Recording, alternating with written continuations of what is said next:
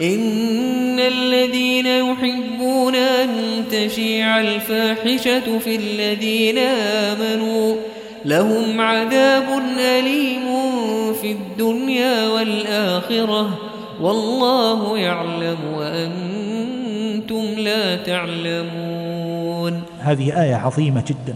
نحتاج أن نتبصر بها أيها الإخوان. الذين يحبون أن تشيع الفاحشة في الذين آمنوا يدخل فيه طوائف كثيرة من الناس يدخل فيه أصناف من الخلق الذي يتكلم بالفاحشة وينشرها بين الناس وينشر قالة السوء داخل في هذا.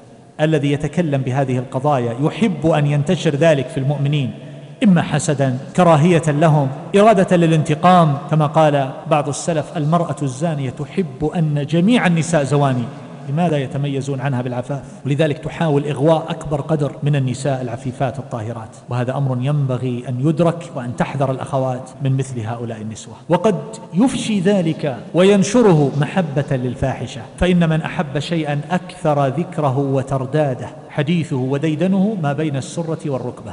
أعزكم الله. لأنه مريض مريض القلب يستمتع بمثل هذا الحديث ويتلذذ به فهو يجد أنسه ولذته وراحته حينما يتحدث عن مثل هذه القضايا. والفعل أيها الإخوان أي فعل من الأفعال يطلب تارة بالأمر به افعلوا كذا. وتارة يطلب بطريقة غير مباشرة. عن طريق القصص الإخبار حكايات تحرك الغرائز في النفوس وتزين الفواحش للسامعين.